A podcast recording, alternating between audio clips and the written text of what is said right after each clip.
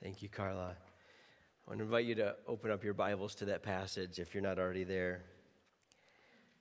And this, this precious, precious text that really, as we, as we go on over the next couple of weeks, we'll get to the heart here of what Paul's message is to the, the believers here in Philippi, the, the core of what he wants to say as he comes to comes to this place and, and draws our attention to a, a, a spirit of unity that can be found only through Jesus Christ as he emulates it in his life and then equips us in him to live that life.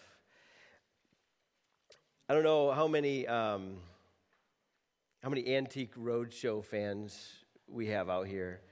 But I, I don't care how what your age. There's no there's no age limit to that show. You can be 90 or you can be nine.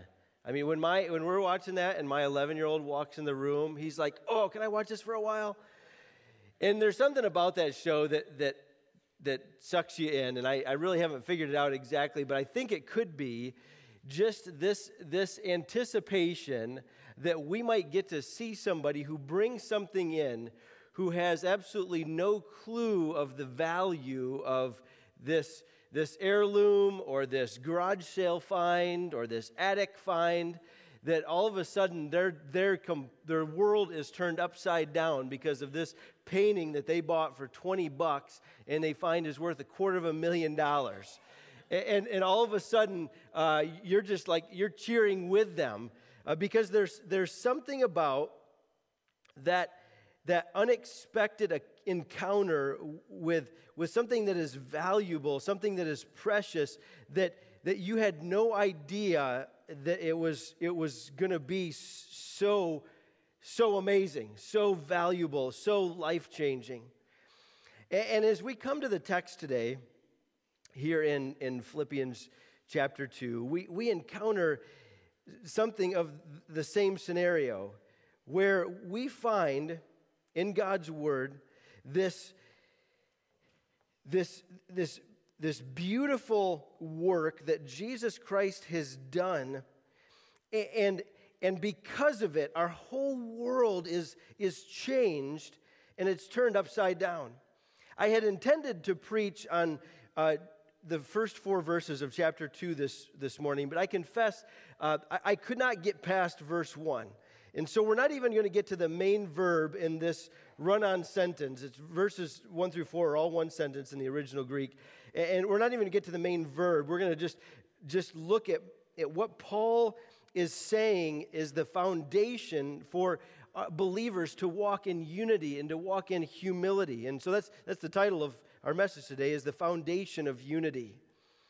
And, and the Apostle Paul begins this this verse begins this passage with the word if, or there, uh, depending on your, transfor, your translation, it says therefore if.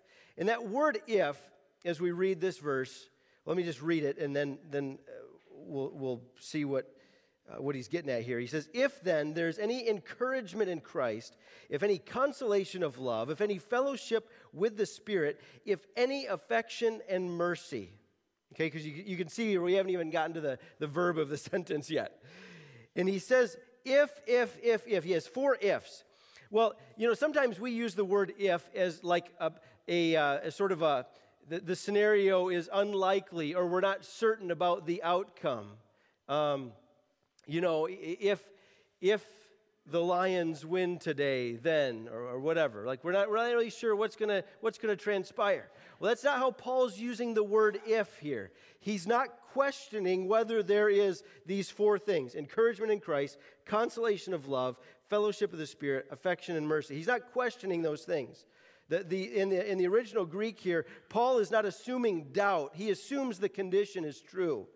In fact, your translations could, could better be rendered since there is encouragement in Christ, or since there is, or if, as indeed the case, there is encouragement in Christ. Does that make sense? Paul's saying these things are true, and because of these things being true, then his exhortation in verses 2 through four are going to springboard off these things, but we just want to look at these four truths that, that Paul is going to use as the foundation of what he wants to say about unity. We, I, I just, as I was studying this week, I couldn't get past how beautiful these four truths are that provide the foundation for us walking together. That I thought, let's, let's not even move on to the exhortation before we, before we fully lay this foundation.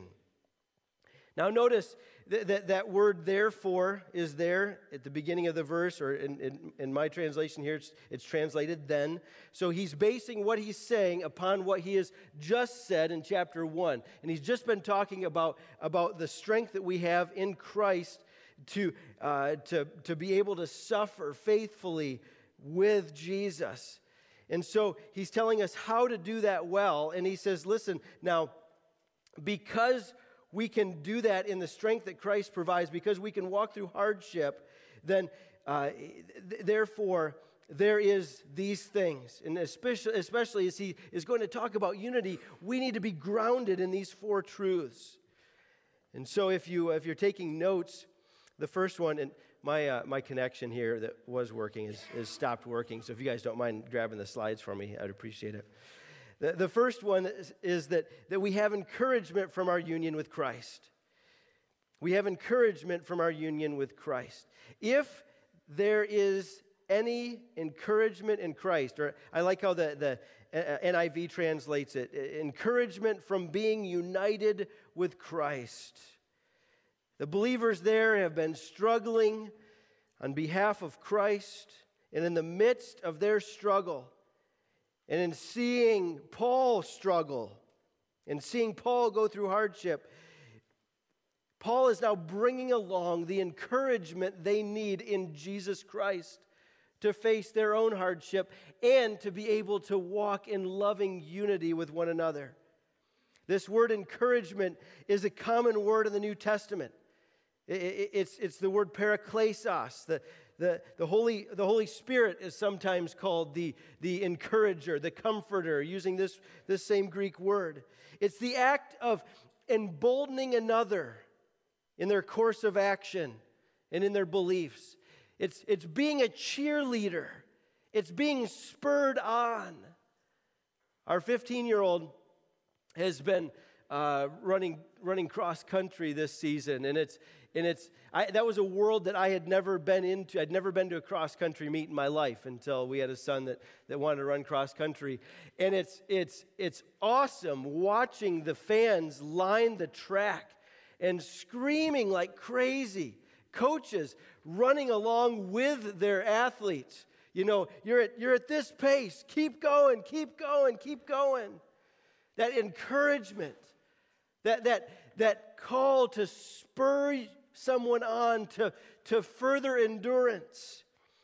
And Paul says we have encouragement that spurring on, and he says it comes from our union with Christ. If there is any encouragement from being in Christ, I'm going to stop here. In fact, we're going to spend most of our time today on, on So don't get disconcerted about the amount of time we spend here thinking that maybe we're going to be here for a couple hours. We're going to spend most of our time here because union with Christ is that beautiful. And, and if, if the doctrine of union with Christ is unfamiliar to you, I take the blame for that. I don't think we talk about it enough. I know I don't preach about it enough. But it's all over the scriptures, especially the New Testament, and especially the Apostle Paul in John's writings. Paul, one scholar has found 216 times where Paul refers to our union with Christ, that is, us being in Christ. John, some 26 times. It's all over the New Testament. It's impossible to understate the beauty or to, to overstate the beauty of this doctrine. It's absolutely impossible to overstate the significance of the beauty and glory of the believer's union with Christ. Cyril of Alexandria, one of the church fathers, said hundreds of years ago Indeed, the mystery of Christ runs the risk of being disbelieved because, precisely because it is so incredibly wonderful. John Murray has written Union with Christ is really the central truth of the whole doctrine of salvation, not only in its application, but also in its once for all accomplishment in the finished work of Christ. So, if it's so beautiful, then what is it? If it's so uh, central to our faith, if it's so central to our salvation, what does it mean that Christians are in Christ or have been united with Christ? I'm going to I'm to read to you a, a definition. And if the, if the definition doesn't sink in and move your hearts, don't worry, we're going to try to illustrate this a little bit too. Constantine Campbell, who wrote an excellent book on union with Christ, says this A believer is united to Christ at the moment of their coming to faith. Their union is established by the indwelling Spirit. The person united to Christ, therefore, enters into participation with Christ in his death, resurrection, ascension, and glorification. As a participant in Christ's death and resurrection, the believer dies to the world and is identified with the realm of Christ. And as a member of the realm of Christ, the believer is incorporated into his body, since union with Christ entails union with his members. Okay, what does that mean? The Bible teaches that, that the moment we believed, we were identified with Jesus Christ in his death, his burial, and resurrection. In fact, would, would, would you guys skip ahead to um, Romans chapter 6, verses 4 and 5. He says this Therefore, we were buried with him by baptism into his death, in order that just as Christ was raised from the dead by the glory of the Father, so we too may walk in newness of life. For if we've been united with him in the likeness of his death, we will certainly also be in the likeness of his resurrection. Again, what is he talking about here? This is, this is not a, this is a, this is an abstract theological doctrine here, but it has incredible, incredible implications for our walk with Jesus. In God's eyes, when Jesus went to the cross, he saw us as joining him on the cross. Those who would believe in him died with Christ. The Bible says the moment we believe, this becomes true of us.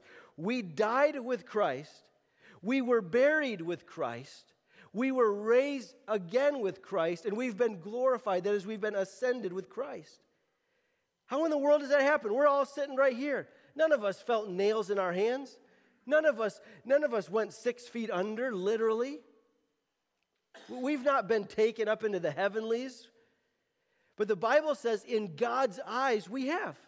We have experienced all those things. And it has incredible implications for the Christian life. For example, if you go on and keep reading in Romans 6, it, it talks about how we should deal with sin right now. Because we've experienced this process with Christ, because we participate with Him, we're dead to sin now. We shouldn't have, we shouldn't want to choose sin anymore. That's, that's not a part of our life anymore. It has incredible implications. But, but do, you, do, you, do you hear the, the staggering claim that he's making? Would you guys skip back one slide to 2 Peter chapter 1, verses 3 and 4? Listen to what Peter says here. If, you, if you're a Bible underliner, I want to encourage you to go to this passage, circle, underline, highlight, star, whatever you got to do, because this is incredible. 2 Peter chapter 1, verses 3 and 4. God's divine power has given us everything required for life and godliness. Okay, that statement right there is a sermon by itself. That's a beautiful statement. None of us are missing out this morning. None of you got like half of God's effort when it came to salvation. You know, you know when you go to a restaurant sometimes, uh, maybe especially like maybe if you're a fast food restaurant, and your, your meal is being hastily prepared, and you've eaten there before, and you sort of know what you expect, and you order that particular burger that you expect, and you get it back, and it's like they, they forgot some of the ingredients. Or maybe you ordered a Big Mac, and there's only, there's only one patty on there. And you're like, this is disappointing. Or maybe you, you're at a new place and you look at the menu and you look at the picture, you're like, I want that. And then what they set before you is nothing like what was in the picture. We've all had that experience, that disappointment of getting some half hearted effort when it comes to our food. And it's just dis- discouraging. Well, when it comes to our salvation, There's been no half hearted effort on God's behalf. He's given us everything pertaining to life and godliness. And he says, through the knowledge of him who called us by his own glory and goodness. So, verse 3 is beautiful by itself. But look at verse 4.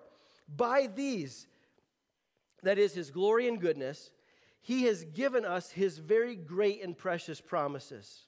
Again, another sermon in that line. So that through them you may share in the divine nature. Do you hear that? If, if what it sounds like he's saying, if, if you think what he's saying is what it, it is what he's saying, he says that because of Jesus Christ, that through faith, we enter into the very life of God.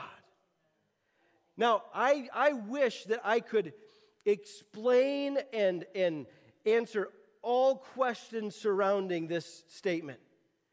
I know that it doesn't mean we, we, don't, we don't become gods. We're not equal with the Trinity. I know that. But in some mysterious way, when we trust Christ, God envelops us into his life. God folds us into the very life of the Father, Son, and the Spirit. And I don't understand this. I, I mean, I, I could illustrate it this way. Uh, there's a piece of candy here. And, and I, I, could take this candy and, and, and cover it up. And, and, and that candy is still there, and that candy is still that candy. It doesn't stop being this piece of candy, but it's, it's been enfolded into my hands here. We, we, we hear Jesus talk in John 10 about uh, that he holds us in his hands. But this, is, this takes it even a step further. And, and, and he says, Listen, I, I've got you enveloped. Or, or maybe to think about it another way, uh, for those of you who, who like to swim, I mean, just imagine uh, jumping into the deep end of the pool, and especially, especially on a hot, hot, humid day. Can you remember that as a kid? You're just dying for your parents to take you to the swimming pool. And, and, and, and your first jump into that water is so refreshing, so wonderful to get out of the heat and, and, that, and, you, and you sink down into that, into that water and you just, it just rushes around you and it covers you all the way up. That, that's a little bit about what we're talking about here. You've, you've been enveloped by Jesus Christ. He says, You are now, Paul says, You are now in Him. Another thing that came to mind this week is I was thinking about how to explain this or how to take such an abstract, and really what it is, it, it's, it's a mystical doctrine, and, and to make it, put it in concrete terms. I was reminded of our, our second born, Jaden. Uh, for a few years in a row at Christmas time, he would always ask for, he loves these oversized, super soft blankets, these, these just, um, you know what I'm talking about. They're just, they're just like a, like a queen size or king size blanket and uh, just, just super soft to the touch. And a lot of times he would come down in the morning and he just had that thing on him. I have no idea if he was even dressed underneath the thing, but he would just wear it around all morning, uh, just enveloped in this oversized blanket. It just, it just consumed him. That, that's, that's what we're, we're talking about here. God is, is, is, is not just in our salvation. So often we look at salvation like this that it's a transaction. And we say, hey, God, I'm going to give you my faith. I'm, I'm going to believe. And God says, Thank you. I'm going to take that and I'm going to hand you this gift of salvation. And, and, it's, and it's just like going to the store and, and you give them your money and they give you the, the thing you just bought and you walk away. And there was this transaction. And we know that it's, we call it a free gift. And so we know that, that our faith was, was nothing. It wasn't any works. It was just small. And that what we got in return was a significant deal. Like we got grace, we got the better end of the deal. But so often we look at our salvation as a transaction. And Paul says, no, no, no, no. Yes, salvation is a gift, but it's way more than that. It's you being invited into the very life of God. I don't know how to, how to fully wrap my mind around this and to fully explain it, but I do know that this makes a difference in our everyday life. In fact, the apostle Paul said in Galatians 2:20, I think we've got that on the slide here. He says, "I have been crucified with Christ, and I no longer live, but Christ lives in me. In the life I now live in the body, I live by faith in the Son of God, who loved me and gave himself for me." One of the ways that this is immensely practical, and we could, we could talk about this into the afternoon, but one of the ways that this is immensely practical is that now the life of Jesus Christ comes through me as I continue to trust Him and live in this union. In the Gospel of John, Jesus speaks about it as abiding. Marcus, our brother Marcus, shared about that a few weeks back. If you didn't get a chance to hear that message, make sure you go back and listen to that recording. Because that's what he's getting at here is that abiding is living out of this union. Abiding is living out of this attachment that we now have, being engrafted into the very life of Christ. When we abide in Him, when we rest in what Jesus has done for us, when we live in His finished work on our behalf, and we live there by faith, his life comes out. When, when you start to see this, you begin to see things from the New Testament just jump out. Like all of a sudden, the fruit of the Spirit, you're like, oh, yeah, it's the fruit of the Spirit because it's His life being lived out through me. That makes sense.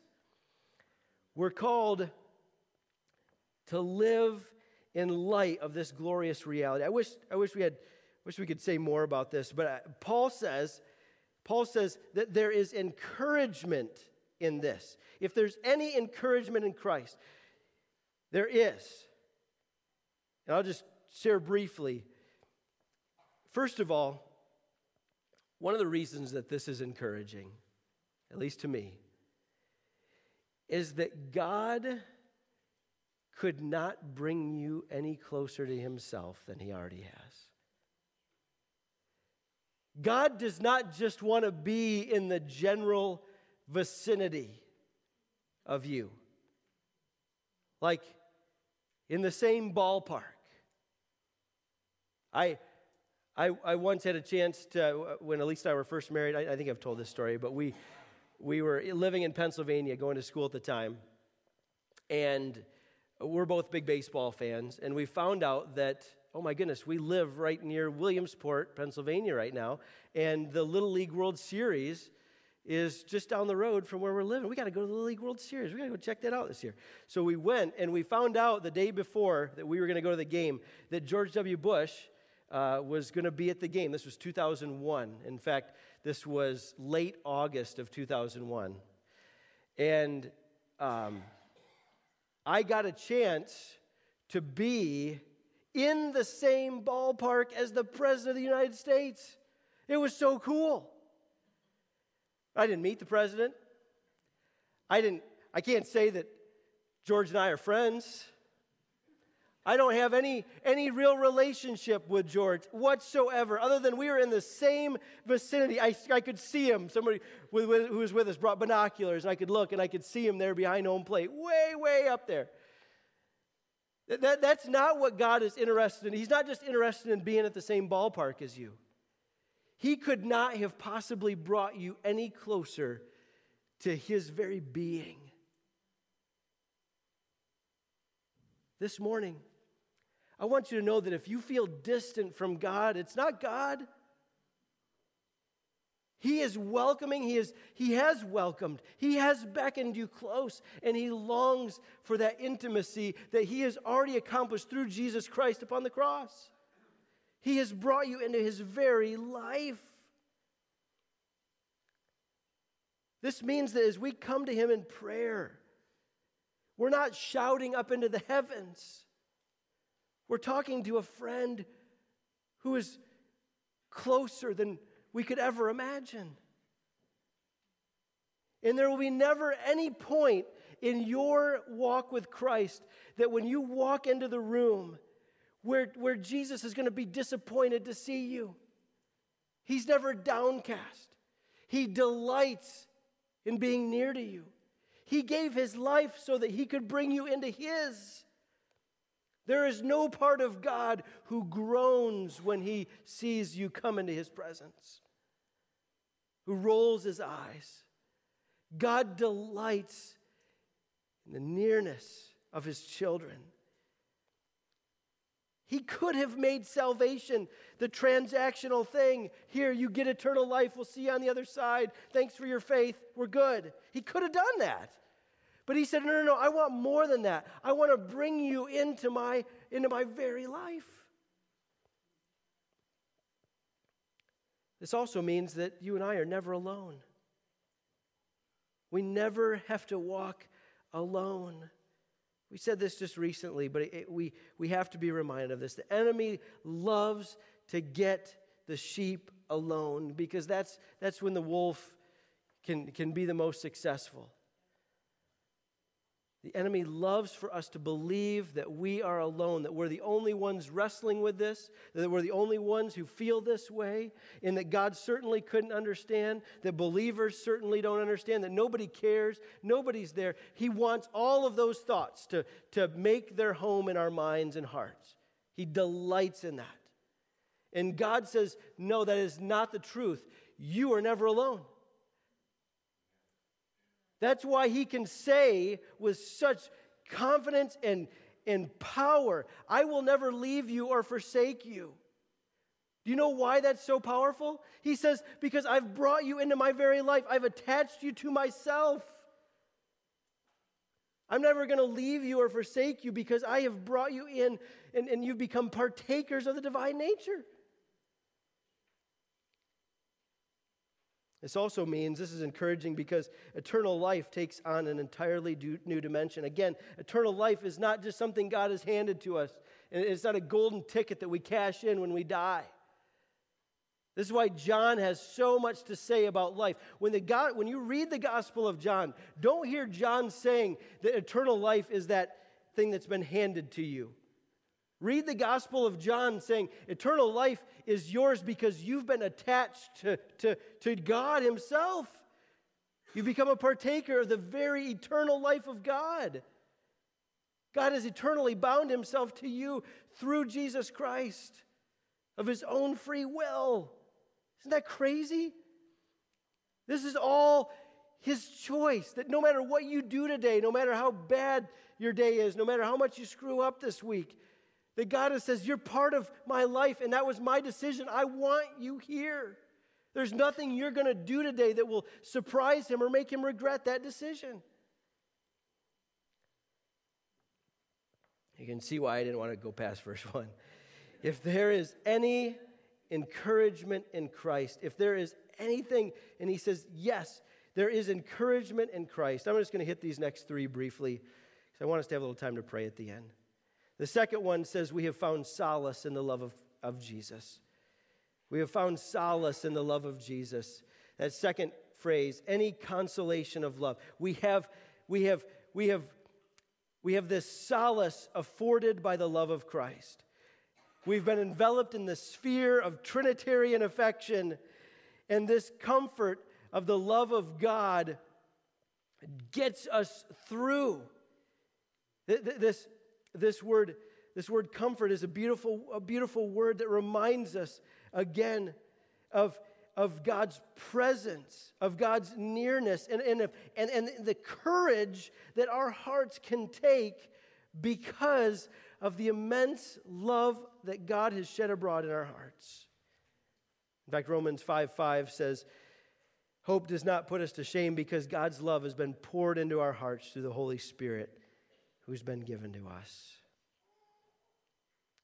God longs to pour his love into your heart today. What, what, in what way do you need to be reminded of God's immense love for you? What, way, in what ways do your hearts need to be consoled and strengthened by the love of God today?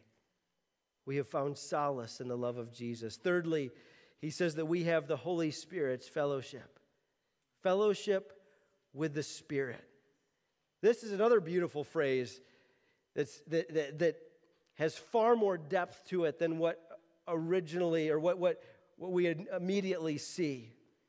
That word fellowship is that word koinonia. We talked about it back in chapter 1, verse 5. We'll see it again later on.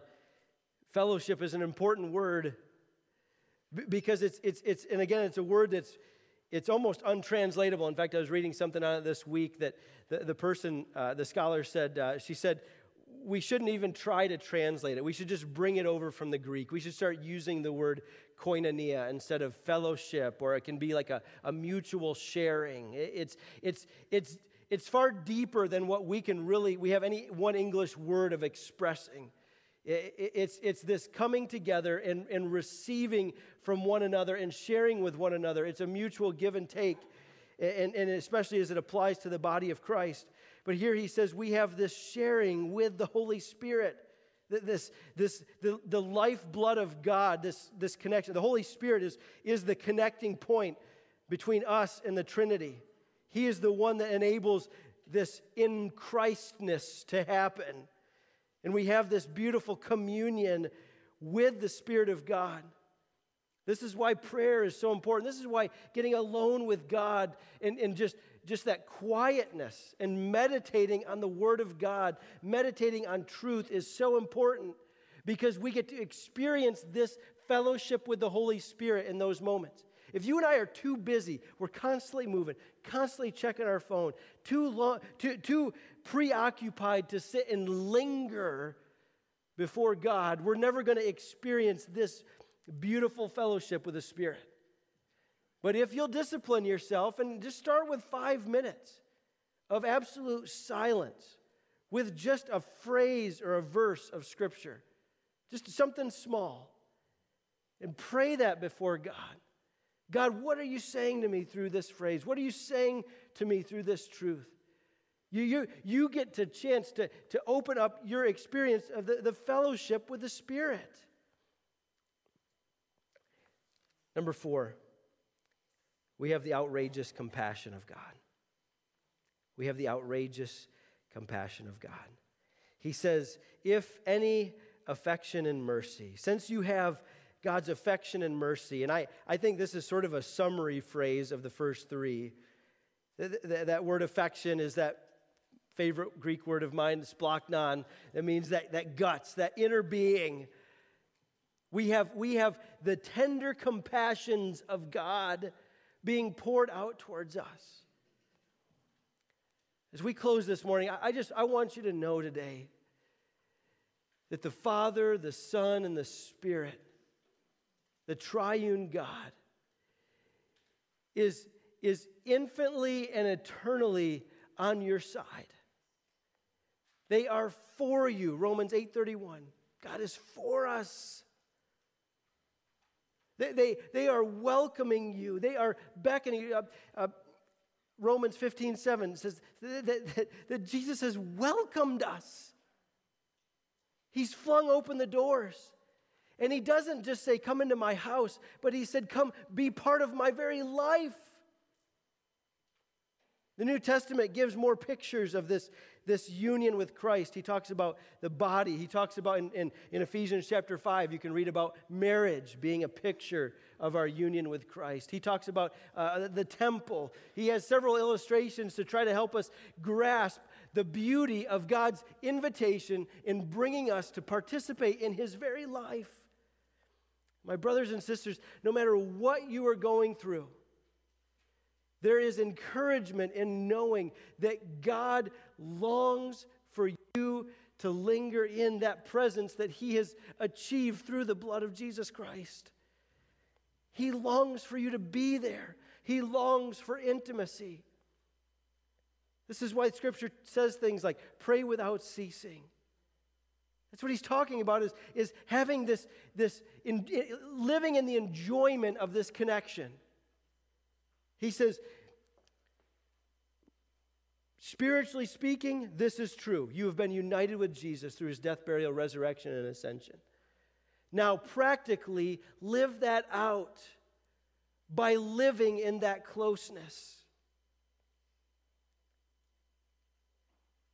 I've noticed that as my kids get older, they have varying desires of wanting to be physically present with their parents. You know, you got to go through that phase of like you're embarrassed with seeing your parents and you don't want to hear them say, I love you as they drop you off, which is, is, is a heartbreaking thing as a parent, right?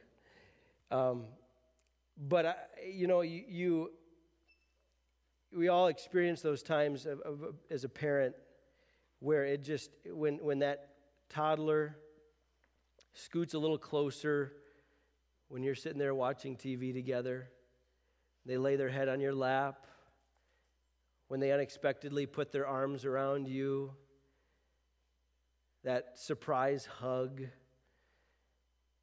and it warms your heart. You got you got you got something going on in your heart if that doesn't move you. And I want you to know that that's, that's the relationship that you and I, through Jesus, have with God.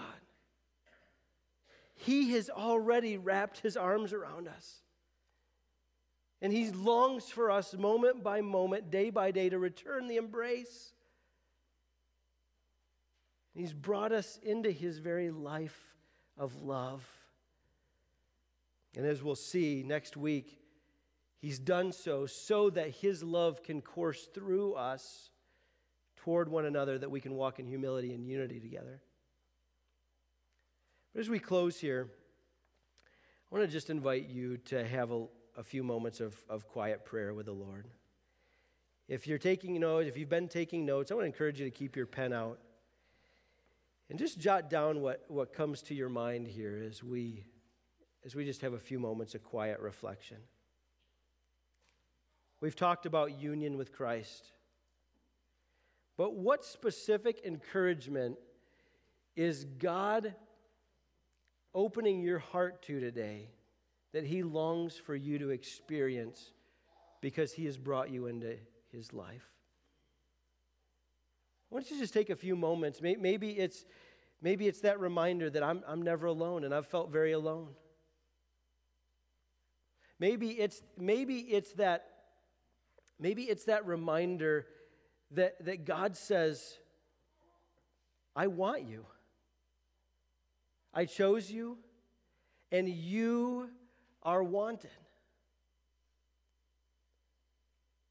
Some of you, some of us here today would have an extremely hard time saying that, that out loud, wouldn't we? I am wanted. I am treasured. For some of us, we've believed lies that have said otherwise. We've believed that we're unwanted, that we're unwelcome, that we're unworthy. But you see, in Christ, because of what He's accomplished, not because of anything we've done, but because what, he, what He's accomplished, He said, You are welcome into my life.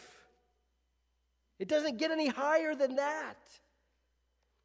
As we pray here, maybe, maybe part of you expressing to God the encouragement and comfort you get from these, these truths, maybe part of that is expressing that, God, I've been believing a lie.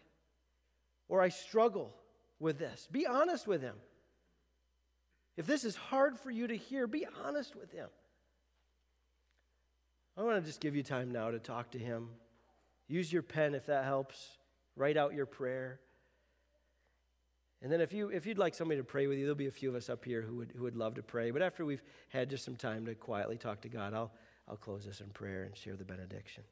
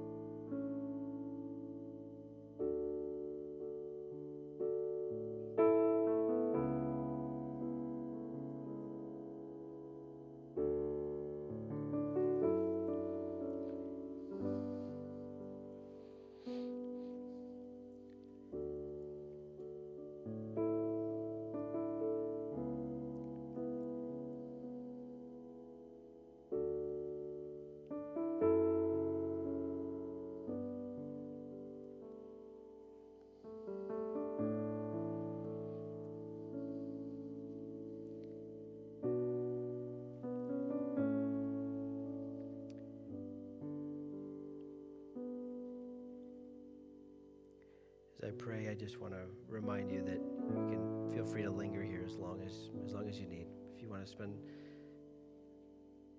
the next hour with Jesus here, you're, you're more than welcome to.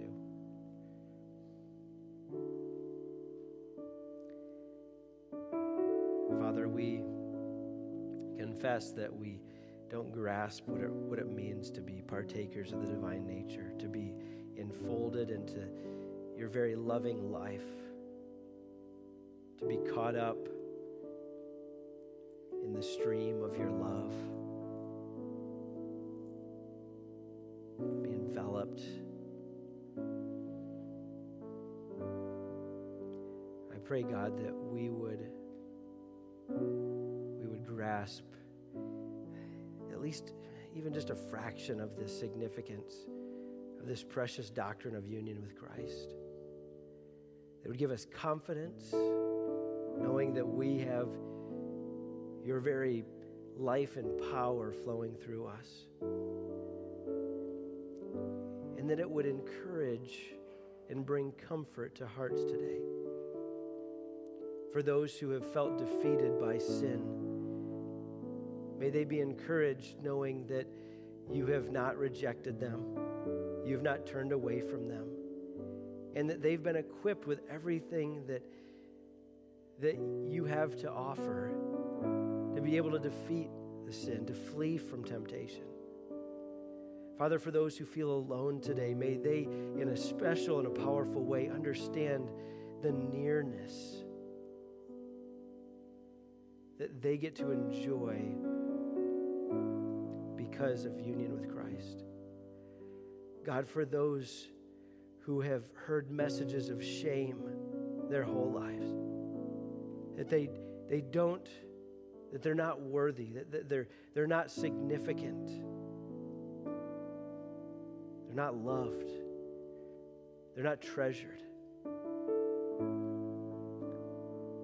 Whether we've bought these hook, line, and sinker, or whether those, those messages crop up from time to time and weigh us down. God, I pray that these abiding truths, the realities, promises, the declarations of Almighty God would, would, would, would be so overpowering that, that, that those messages would get drowned out, that our spiritual ears would no longer be able to hear those lies because the voice of love has become so prominent in our hearts. Teach us what it means to slow down and linger over these promises so that we might enjoy the fellowship of the Spirit, so that we might walk in the enjoyment of what Jesus has already done. Draw our hearts near to yourself. Now, the God whose affection never cools, whose attention never wavers, whose arm never relaxes and whose grace never fails, rescue you from every evil attack and bring you safely to his heavenly kingdom. And it's in Jesus' name we pray. Amen. God bless as you go forth.